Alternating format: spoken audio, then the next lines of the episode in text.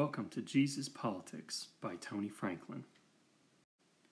This episode is part of a series of Advent thoughts, devotions, and prayers offered to you based upon the Revised Common Lectionary Daily Readings. The scriptures for these episodes come from the New International Version. This episode is for December 9th, 2018, and is entitled Loving Prayer.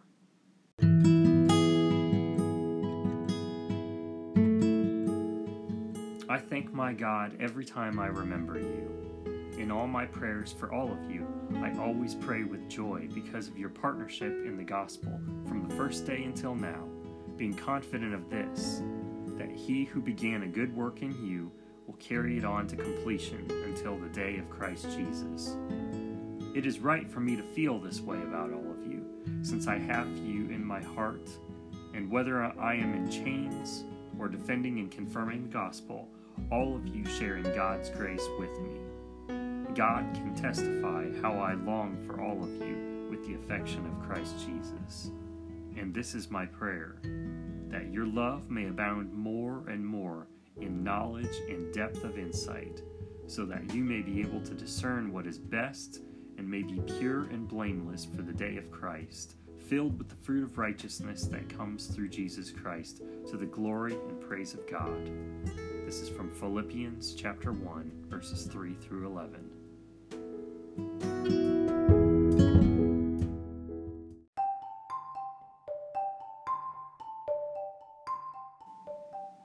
When we think about how the early church was led by people like the Apostle Paul, it is easy to think about powerful preaching out in public, mighty miracles performed, and multitudes coming together to worship God. I'm not sure it all happened with quite as much Hollywood drama as we sometimes imagine. But then again, perhaps there was a bit more drama in places we didn't get a clear view of ourselves. They did not have the thousands of leadership books we churn out each year. Most of them didn't even write anything like that. They did leave behind their letters they wrote back and forth to their brothers and sisters in Christ whom they were too far away to visit often. All of these letters, both the encouraging and the worrisome, all begin with the love of these leaders for their people expressed through prayer.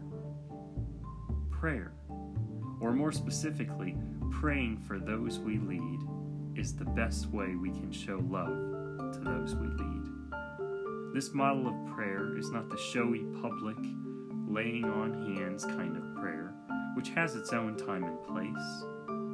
It is the persistent kind of prayer that goes on day in and day out, interceding for those God has brought into our lives.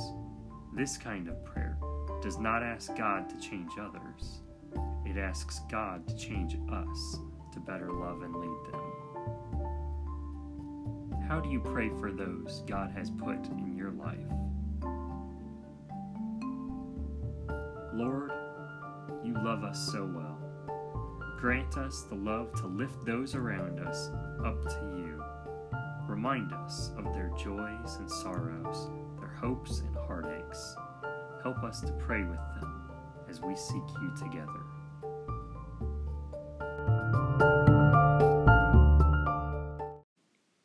Thanks for listening to Jesus Politics by Tony Franklin.